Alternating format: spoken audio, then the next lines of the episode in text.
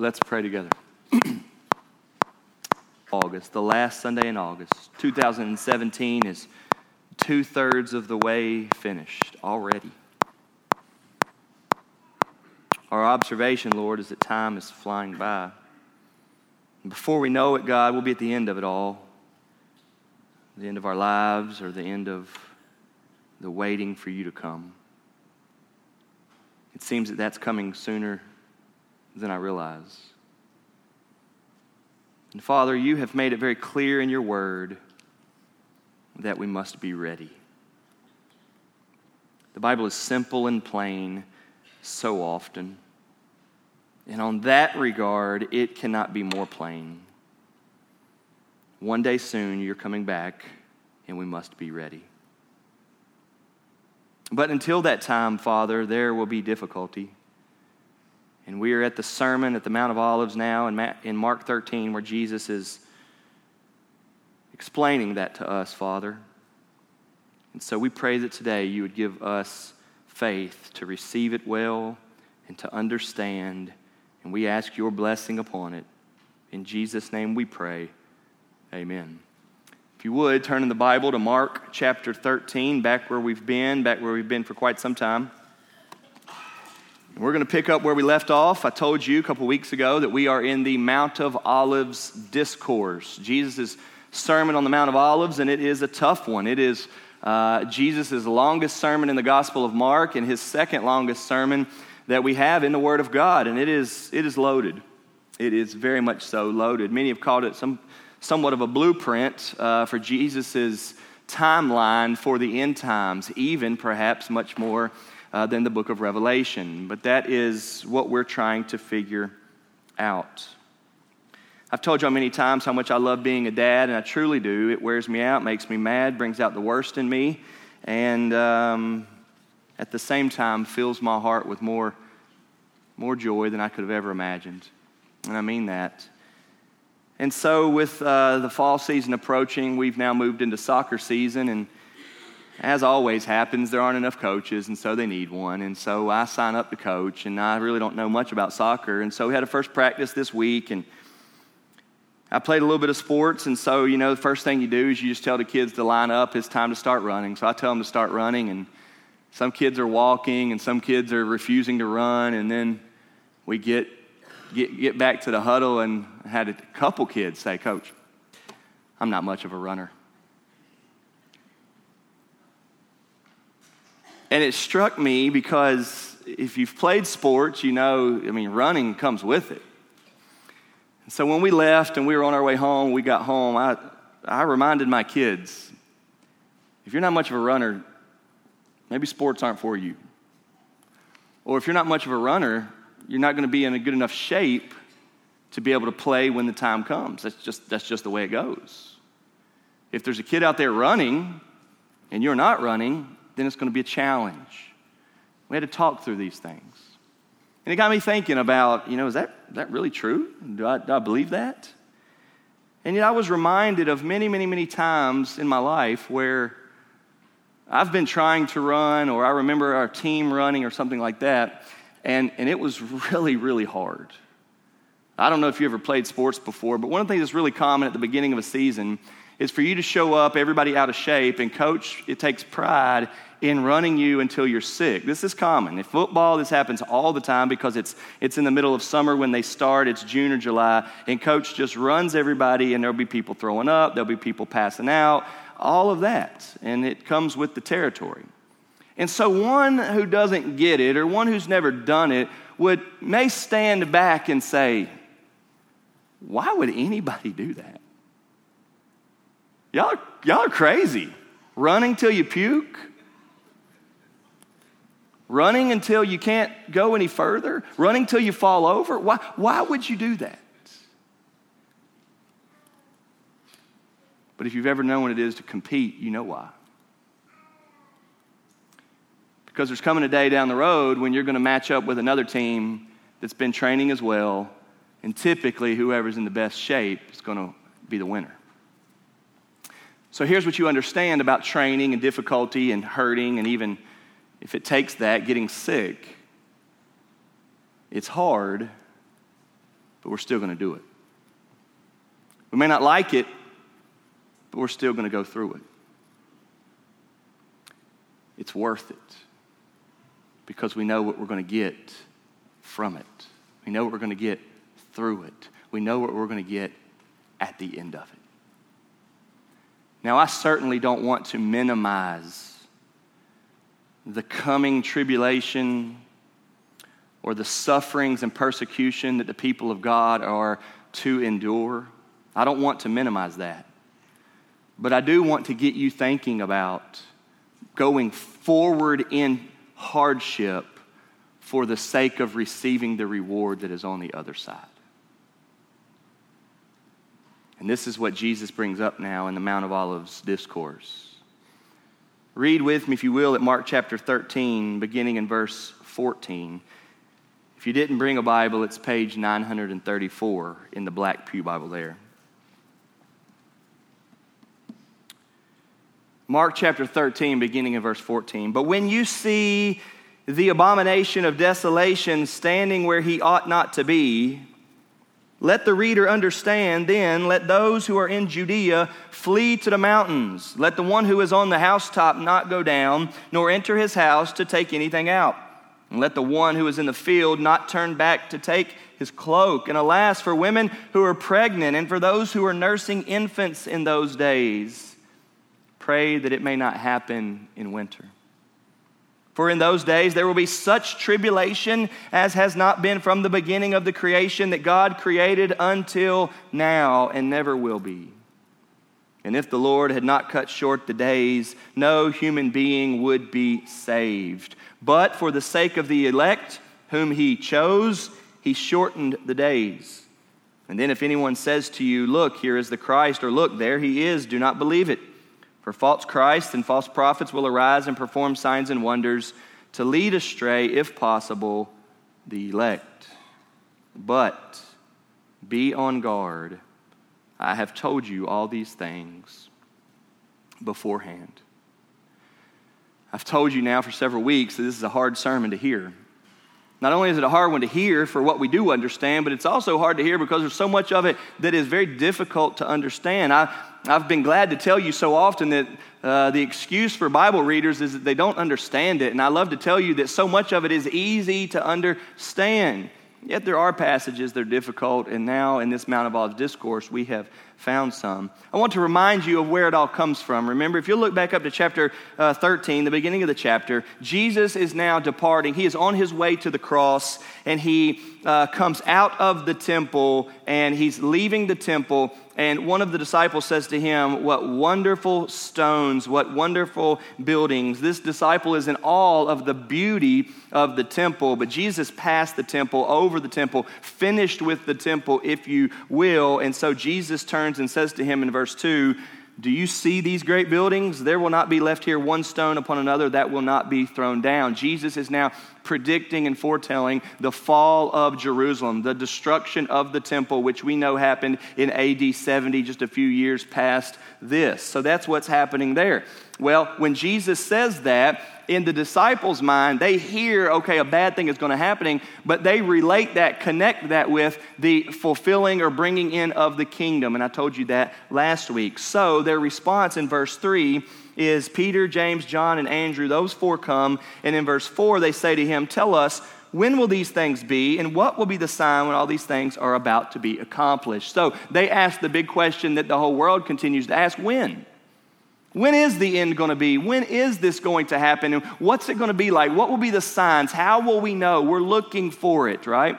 And if you remember, that's the question they kept looking for. And so last week I showed you at the beginning of Acts chapter 1, when Jesus was now post resurrection, he had defeated sin and death, he was alive. Jesus was now uh, there and about to send into heaven, they were totally awestruck that their God, their Lord and Savior, had died a death for their deaths, died for their sins, but had risen again. He was alive now. And so they were seeing and experiencing that. And even at that moment where Jesus is about to ascend up into heaven, where he remains even now, they asked again, Tell us now, is, is now when you're about to bring in the kingdom? Is this the moment? See, that's what they were so thinking of, and that's what their questions are are.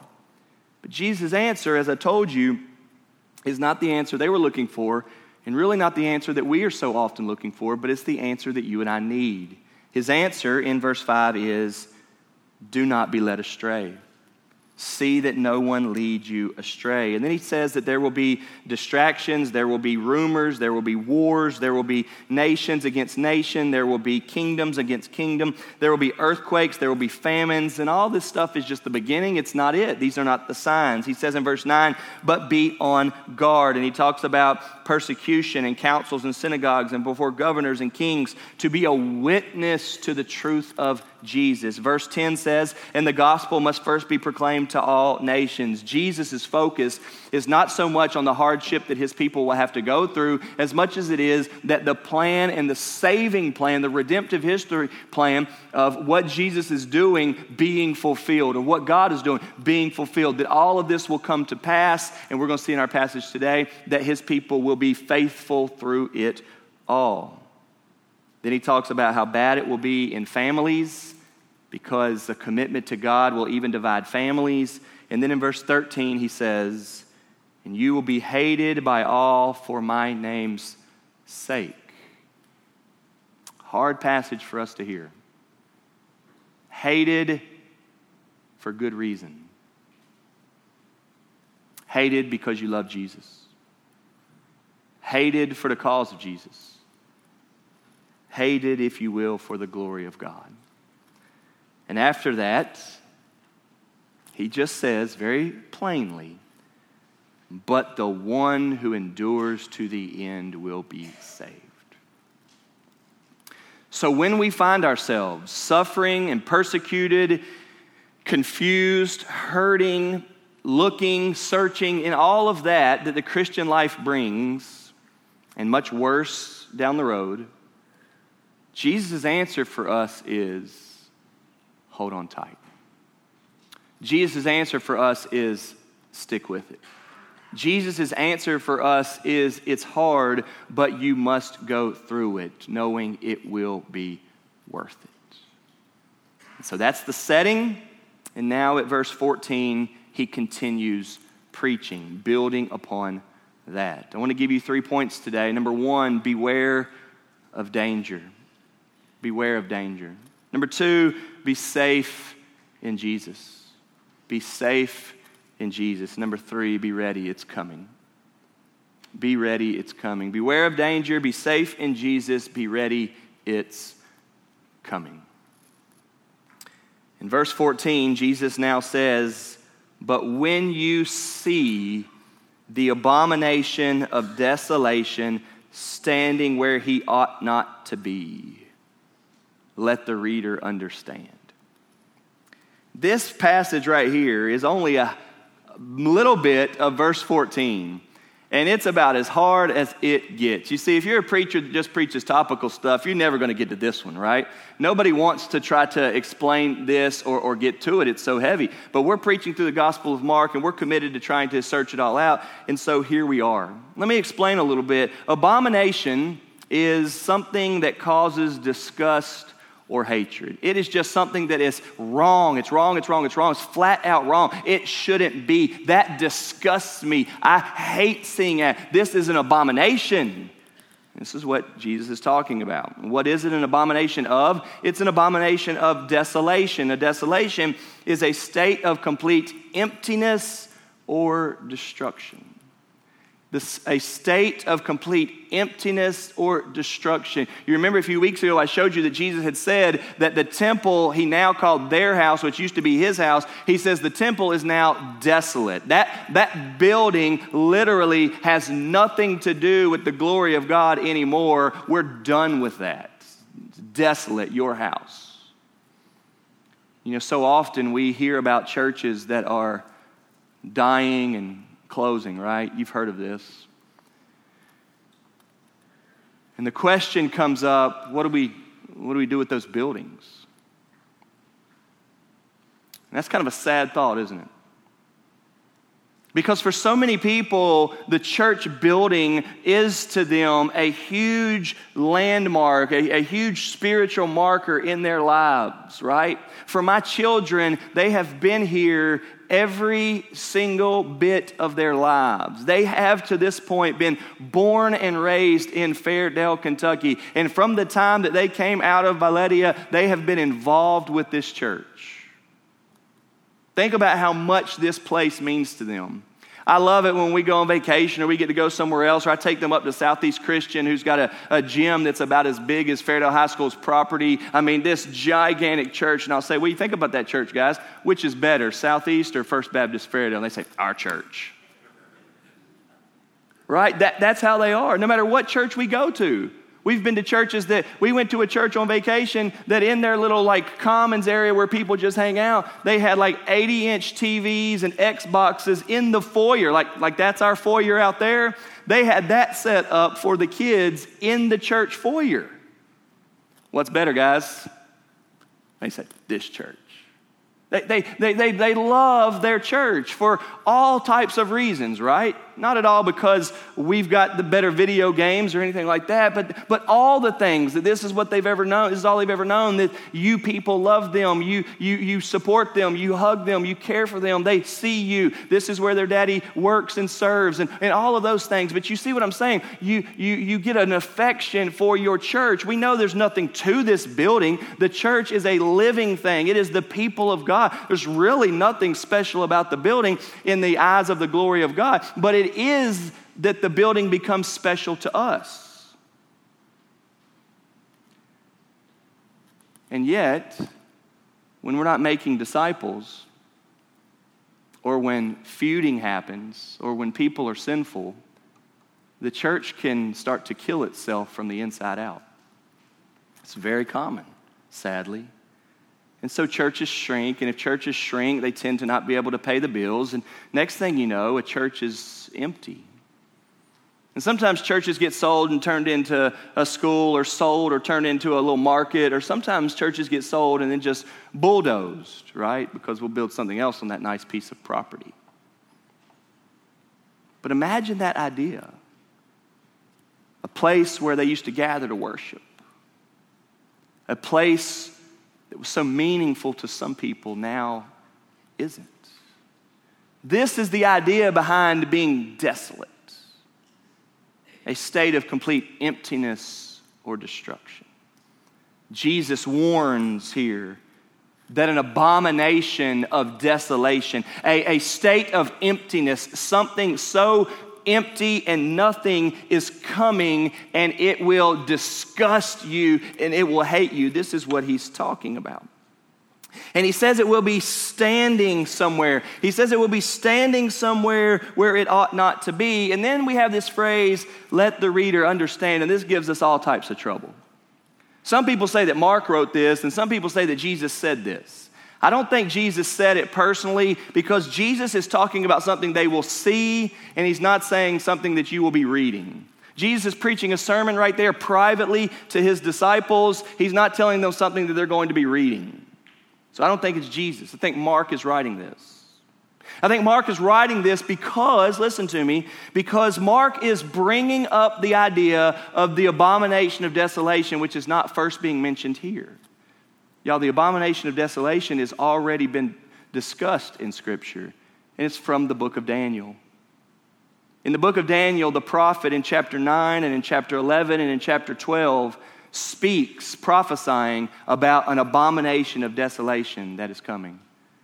There is coming this disgusting, empty, God opposing event or thing that is coming. Now, history tells us, remember, you, you, you know that when the Old Testament ended, listen to me, there was a 400 year gap of nothing. I think that you know that.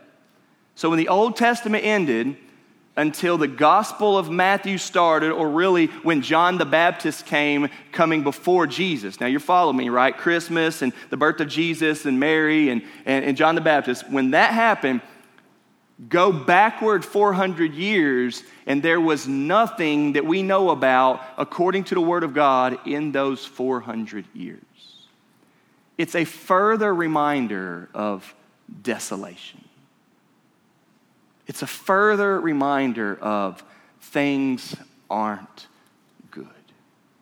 now, we do have the whole, the whole history in the Bible from Adam and Eve to the flood with Noah to the promises of Abraham to the people of Israel through the Exodus and then through all the prophets. We do have all of that in the Bible, and we've got thousands of years of the history of God's working. But when that ends with the prophets, you've got 400 years basically of nothing, nothing going on.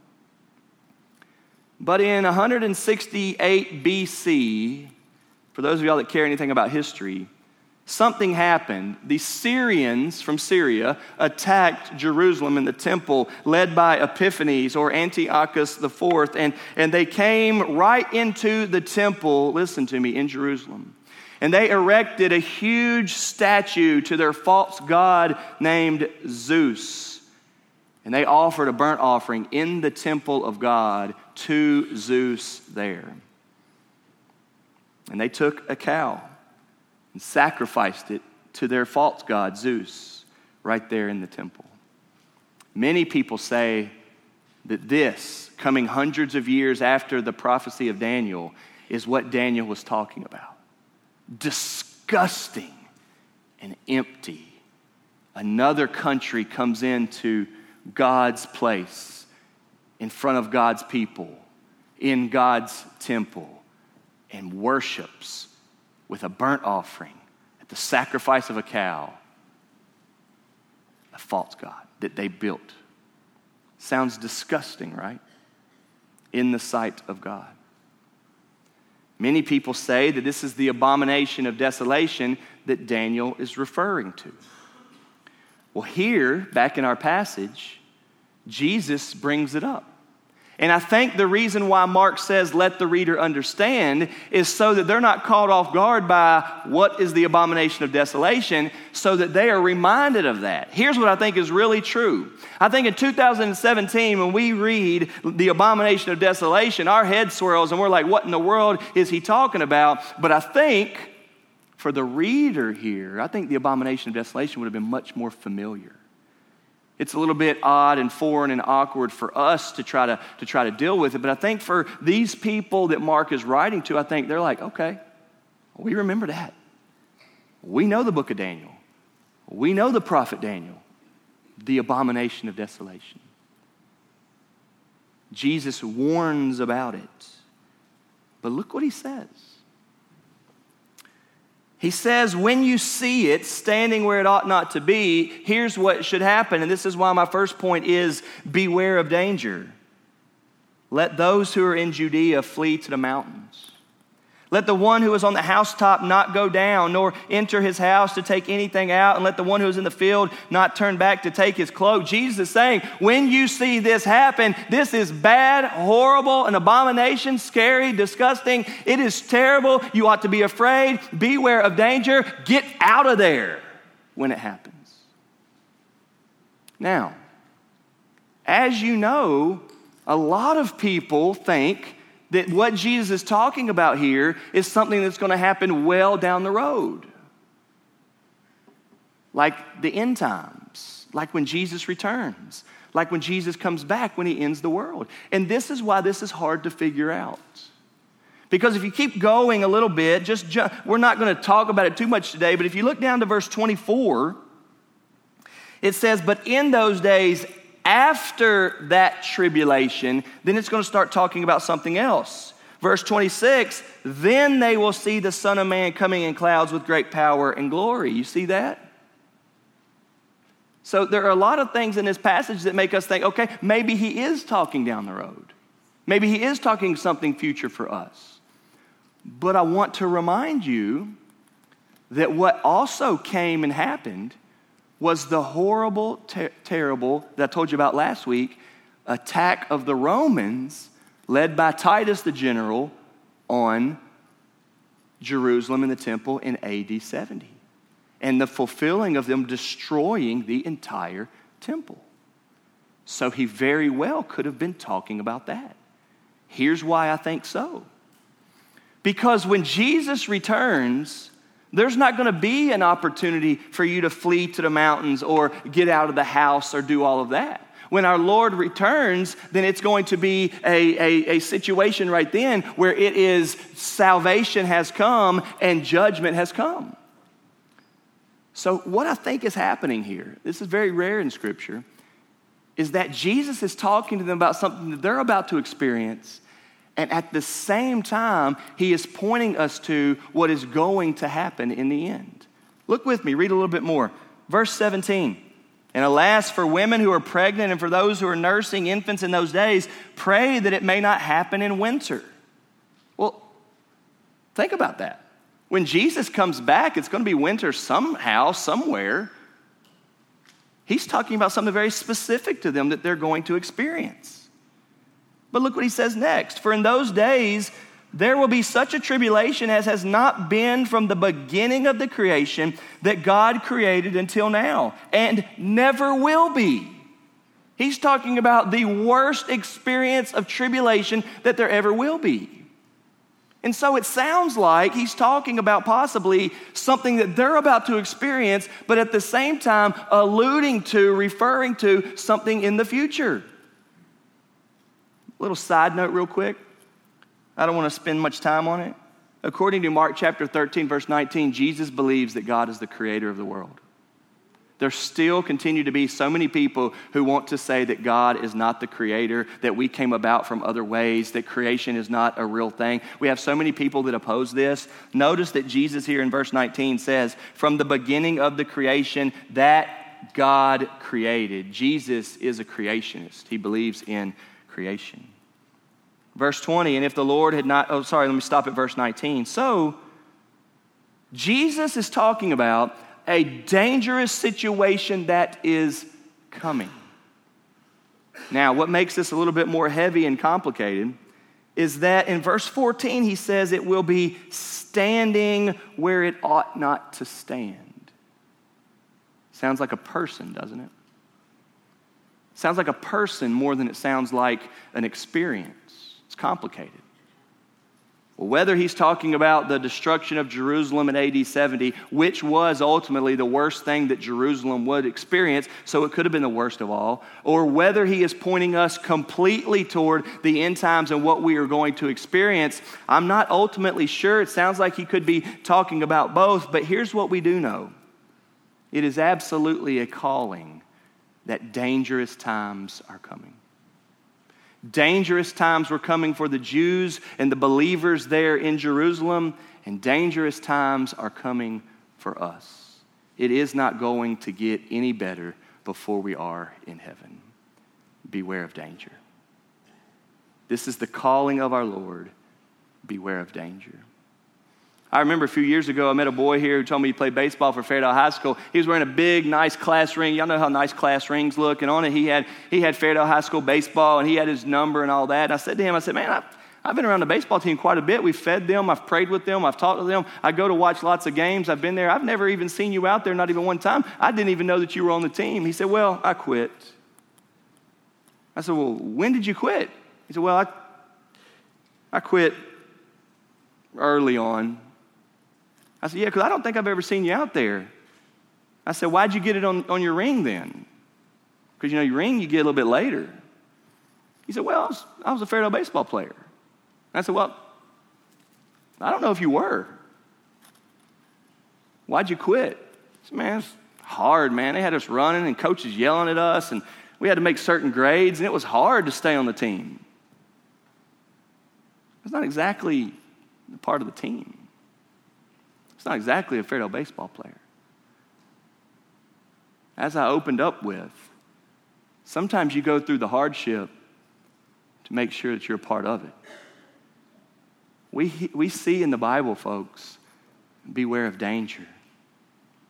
And we understand that Jesus has told us about it. Do you remember Jesus' final words? Look at verse 23. Final words of today's section. I have told you all things beforehand. Wow. Beware of danger. And Jesus says, I told you. I told you it was coming. I told you to be ready. I told you before it happened. Church, we need to realize that it is very common in Scripture that we need to be aware danger is coming. Well, as I move on to the second point, be safe in Jesus, I want to follow up with what this abomination, of desolation may be if it's talking about something future. Turn with me to Second Thessalonians. Now, I know it's going to be hard for y'all to find, but I want you to try to find it. Second Thessalonians chapter 2. Second Thessalonians chapter 2, that is before 1st and 2nd Timothy. That is after Colossians and First Thessalonians. Paul here writing to the church, and if you know anything about uh, Thessalonians, Paul is often talking to them about end times. He writes more to the Thessalonians about the end times and the second coming of Christ than he really does to anybody else. Look what he says here. Here, it is not so much the abomination of desolation, but it is this phrase that's somewhat concerning called the man of lawlessness. My first point is beware of danger. My second point is be safe in Jesus. At Second Thessalonians chapter 2, read with me. Now, concerning the coming of our Lord Jesus Christ and our being gathered together to him, we ask you, brothers, not to be quickly shaken in mind or alarmed, either by a spirit or a spoken word or a letter seeming to be from us. Remember, he said, Don't be led astray. That's what he's talking about. To the effect that the day of the Lord has come. See, some of them were afraid that they may have missed it. Some of them were afraid they may have not been saved. They thought they were saved and they weren't. They, they thought Jesus had already come. They thought, they thought that it already happened. He says, Don't be. Verse 3 Let no one deceive you in any way. Same message Jesus tells. For that day will not come unless the rebellion comes first and the man of lawlessness is revealed, the son of destruction. Now, there's a very, very real chance that this abomination of desolation that Jesus is talking about is something coming in the future. And now the Apostle Paul is writing to the Thessalonians about this thing that's coming in the future. And now here, Paul is calling it a man, not just an abomination of desolation, but the person standing is going to be the man of lawlessness, and it's coming. And he's saying them, this must happen first. Look what happens. Verse 4 Who opposes and exalts himself against every so called God or object of worship, so that he takes his seat in the temple of God, proclaiming himself to be God. An absolute abomination, an absolute desolation, something that is absolutely disgusting that this man of lawlessness would come and he would elevate himself above everything else. He would, said that he, is, he would say that he is God, and he would even take a seat in the temple, supposing and claiming to be God. It ought to make you sick when anybody elevates themselves above God. But here Paul is warning them about this man of lawlessness. Verse 5 Do you not remember that when I was still with you, I told you these things, and you know what is restraining him now so that he may be re- revealed in his time? For the mystery of lawlessness is already at work. Only he who now restrains it will do so until he is out of the way. And then the lawless one will be revealed when the Lord Jesus will kill with the breath of his mouth and bring to nothing by the appearance of his coming. Let me stop there for just a second. I don't want to spend too much time on it. But notice, as fearful, I'm saying beware of danger, as fearful as the abomination of desolation is, as fearful as the man of lawlessness is, notice that it is our Lord Jesus Christ and His coming and His breath that will absolutely crush them and do away with them. For as strong and dominant and terrifying as these things are, whatever they are, these people are, whatever they are, these antichrists are, whatever they are, for as terrifying as they are, they are nothing compared to the power of Jesus. Verse 9 The coming of the lawless one is by the activity of Satan with all power and false signs and wonders, and with all wicked deception for those who are perishing because they refuse to love the truth and so be saved. The abomination of desolation very well may be the man of lawlessness that Paul writes about in 2 Thessalonians. But here's what you need to know in the face of danger and the warning to beware of danger, there is only one safe place Jesus. There is no safety outside of Jesus, there is no comfort outside of Jesus. And even as Paul writes to the Thessalonians, he says the Lord Jesus will kill with the breath of his mouth and bring this thing to nothing. And then he says that that man of lawlessness will be able to deceive and kill those who are perishing. Why? Look at the end of verse 9. I'm sorry, the end of verse 10. Because they refuse to love the truth and be saved. The truth of salvation is that God loves and sent Jesus to die for the forgiveness of sins and whoever believes in him will be saved. If, turn back to Mark 13 now, if you confess with your mouth that Jesus is Lord and believe in your heart that God raised the crucified Jesus from the dead, you will be saved. That is the truth of the Word of God. That is the truth of the message of God. That is the truth of the gospel of God. And whoever believes that will be safe in Christ. But whoever doesn't will be distracted by the abomination of desolation, will be killed by the man of lawlessness, will be in serious danger and on their way to perishing. Number one, beware of danger. Number two, be safe in Jesus. Now, back at Mark chapter 13, look at verse 20. So, as he gives this great warning and he warns about uh, fleeing to the mountains and not going back inside the house, I mean, it sounds very scary and serious and intense. It's, it's hard for us to even imagine those things. He's saying that it's going to be worse for pregnant women and for nursing mothers. They won't be able to escape. It's, it's this horrible scene, beware of danger. But then he brings up the loving mercy of God. In verse 20, he says, And if the Lord had not cut short the days, no human being would be saved. In other words, God's still the Savior. God's controlling of the days and controlling of the time and controlling of the, the present and the future. God's determining when it's going to stop and when is too much and when is too far. God's master plan in it all is the very thing that's controlling it all, and there will be a salvation there. Now, He could have let it go, and this evil would have destroyed everything. We know that. Know that about our own hearts. We know that about our own world. We know that about the devil. We know that the wages of sin is death. We know that. And we know that all of us have sinned and all of us will die without the great love and work and mercy of God. We know that. And Paul bring or sorry, Jesus brings it up here in verse 20. If the Lord had not cut short the days, no human being would be saved, but for the sake of the elect whom he chose, he shortened the days. In other words, God's saving his people beware of danger, but number two, be safe in Jesus. In Jesus' sermon here, in multiple places, he uses the word elect. Oftentimes, an uncomfortable word, but I want to address it. Jesus is preaching here. His longest sermon in the Gospel of Mark uses the word elect several times. In verse 20, you have, but for the sake of the elect. Well, who are they? Those are the ones he chose, whom he chose. It says again at the end of verse 22, if possible, even the elect. Verse, jump down to verse 27. And then he will send out the angels and gather his elect from the four winds. God has an elect people.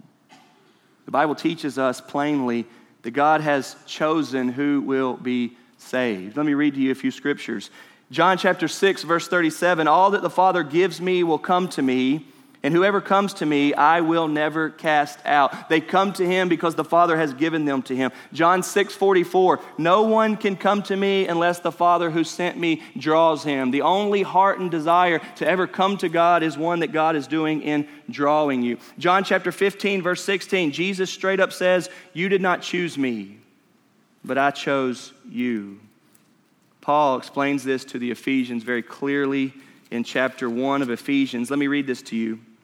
Blessed be the God and Father of our Lord Jesus Christ, who has blessed us in Christ with every spiritual blessing in the heavenly places, even as he chose us in him before the foundation of the world, that we should be holy and blameless before him. In love, he predestined us for adoption as sons through Jesus Christ, according to the purpose of his will, to the praise of his glorious grace, with which he has blessed us in the beloved.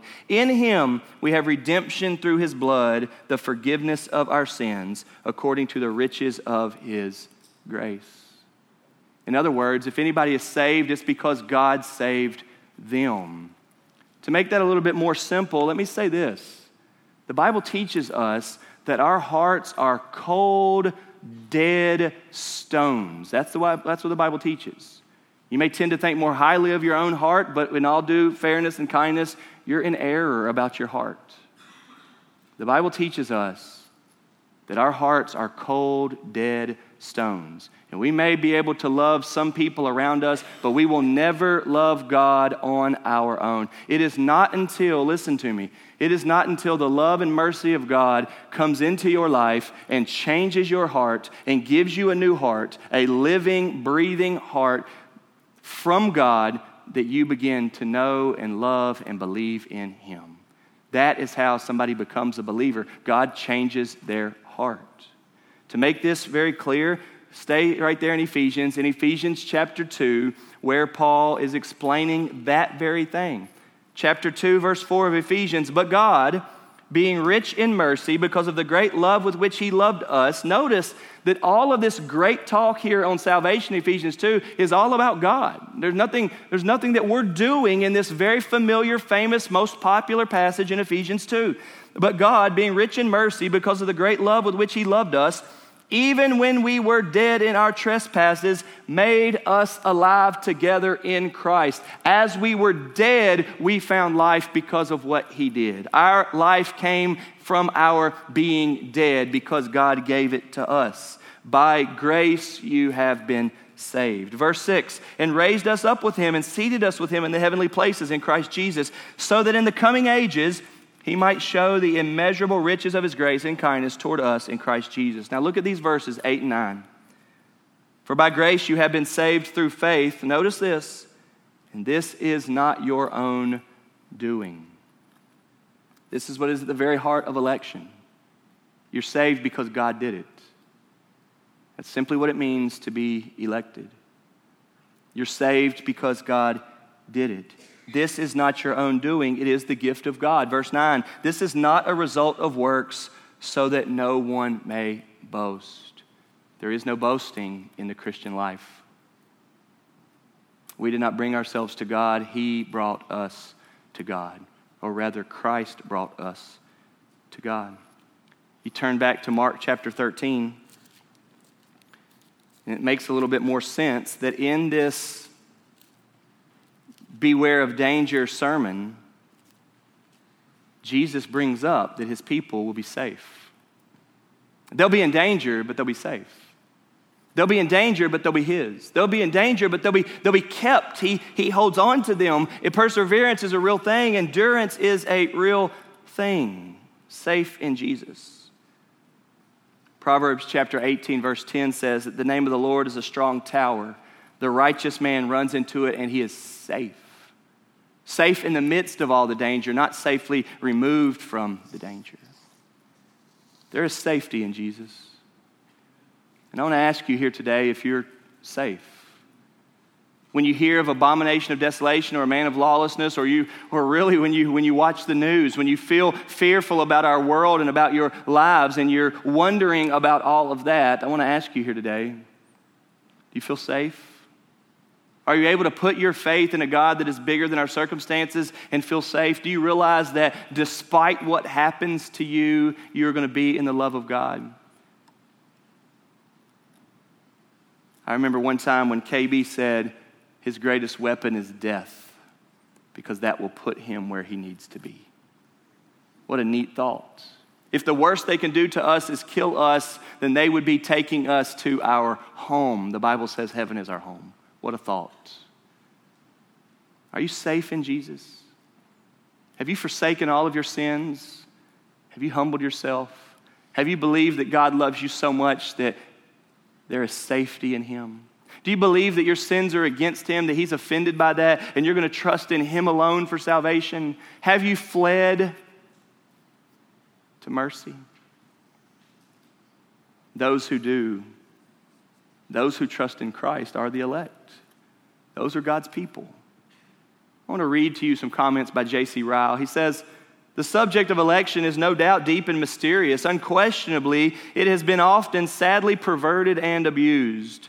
But the misuse of truths must not prevent us from using them. Rightly used and fenced with proper cautions, election is a doctrine full of sweet, pleasant, and unspeakable comfort. Before we leave the subject, let us see some cautions on this. So he gives two cautions. Listen, he says, for one thing, we must never forget that God's election does not at all destroy man's responsibility and his accountableness for his own soul. The same Bible which speaks of election always addresses men as free agents and calls on them to repent, to believe, to seek, to pray, to strive, and to labor. God has told you that you must repent of your sins, that you must believe in Christ. And if you don't, you will face the wrath of God and judgment. He says, flee to Christ. He says, for another thing, let us never forget that the great thing we have to do is to repent and believe the gospel. You must turn to Christ.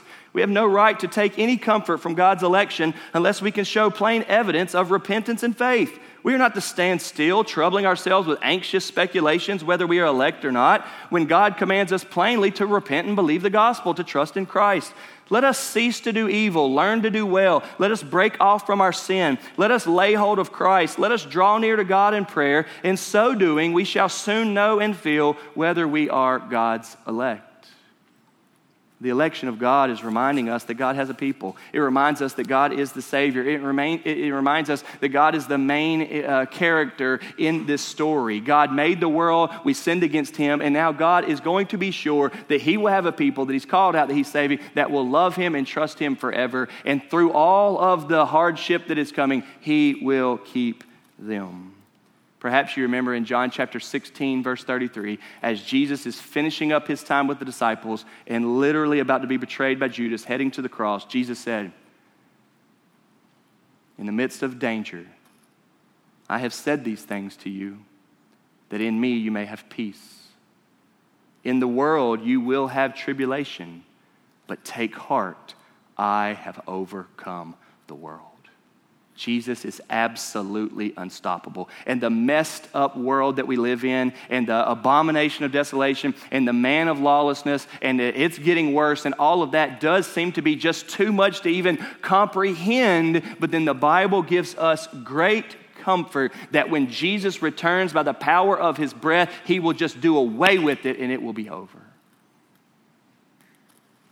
Jesus is the Lord Almighty. He is the Savior of the world. He died for our sins, and in Him there is safety. Beware of danger, be safe in Jesus. And lastly, back at Mark 13, be ready. It's coming.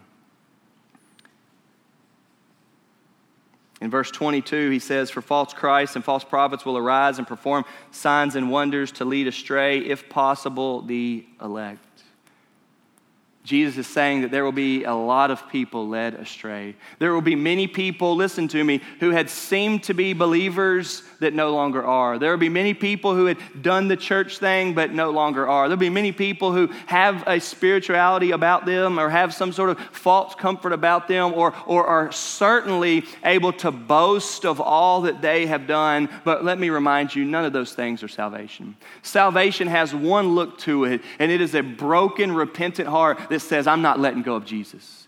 Anything short of holding on tight to Jesus will not save you, will not keep you safe, and will not get you to heaven. No involvement with a church, no remembering that you got baptized, no uh, dad that's a preacher, no scripture memory, none of that will save you. But arms clenched, heart clenched around the mercy of Jesus that died for you is the only place where your soul is safe. You need to hold on to Jesus. And in saying that, Jesus says, be on guard. Look at verse 23 be on guard. It's the exact same thing he said in verse 9, but be on your guard. But be on guard. In other words, be ready. Be ready. And I know that at times it sounds a little bit cheap to say, don't miss it. But the Bible gives us that very warning. We're not there yet, and I'm still going to preach it a little bit later, but look over to verse 32. But concerning that day or that hour, no one knows, not even the angels in heaven, nor the Son, but only the Father. Be on guard, the same word. Look what he says keep awake. For you do not know when the time will come. It is like a man going on a journey when he leaves home and puts his servants in charge, each with his work, and commands the doorkeeper to stay awake. Therefore, stay awake. For you do not know when the master of the house will come in the evening or at midnight or when the rooster crows or in the morning, lest he come suddenly and find you asleep. And what I say to you, I say to all stay awake. Be ready. It's coming.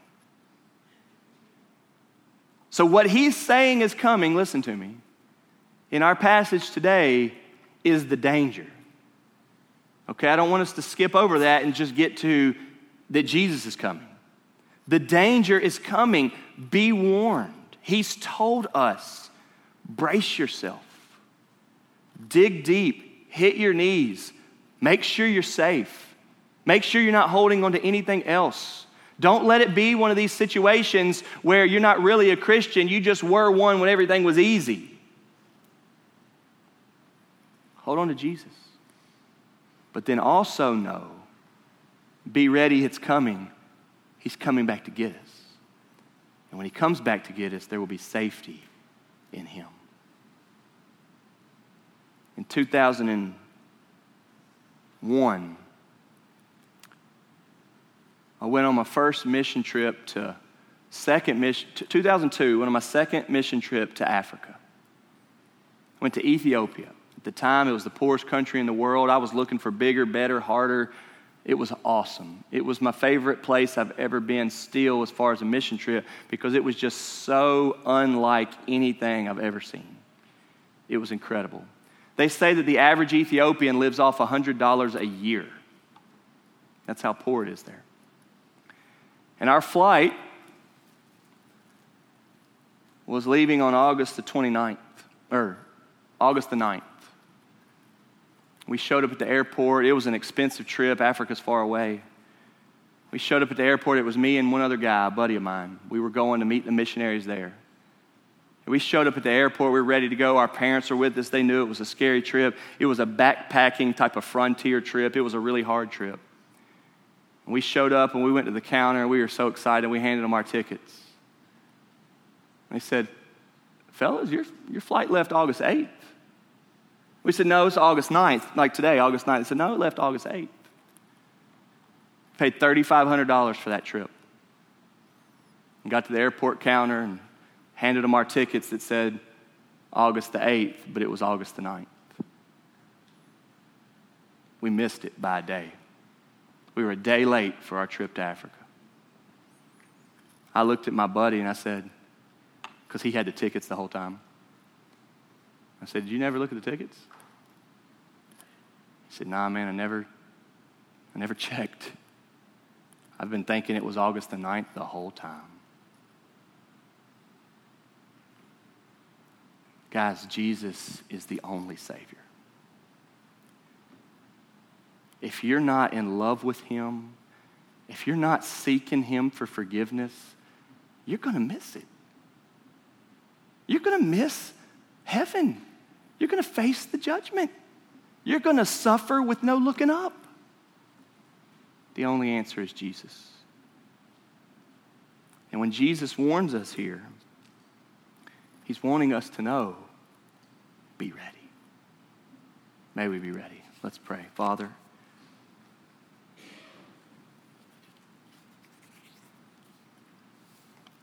Father, thank you for sermons of Jesus. We know, Father, that he preaches better than anybody else has preached, but we're dependent upon you to understand all of this. And even when we don't understand some of the details, we understand the heart of the message. Flee the wrath to come, trust in Christ.